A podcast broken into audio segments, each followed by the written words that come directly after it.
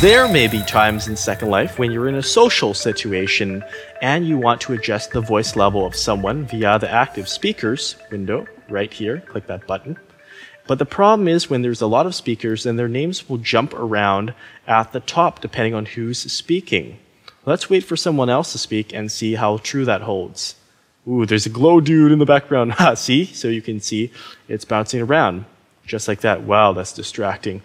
Well, if you're having a hard time selecting, you can click the name column and that overrides it. So now it's alphabetical. Click it again to be reverse alphabetical.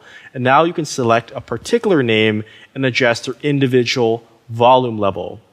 A somewhat similar principle applies in other places of the Second Life user interface, like you can go to the communicate window and you can sort by name of friends, for example. You can also go to search and in the land sales that I have prepared and set up here, I was just browsing through it. You can sort by things like area and that sort of similar stuff.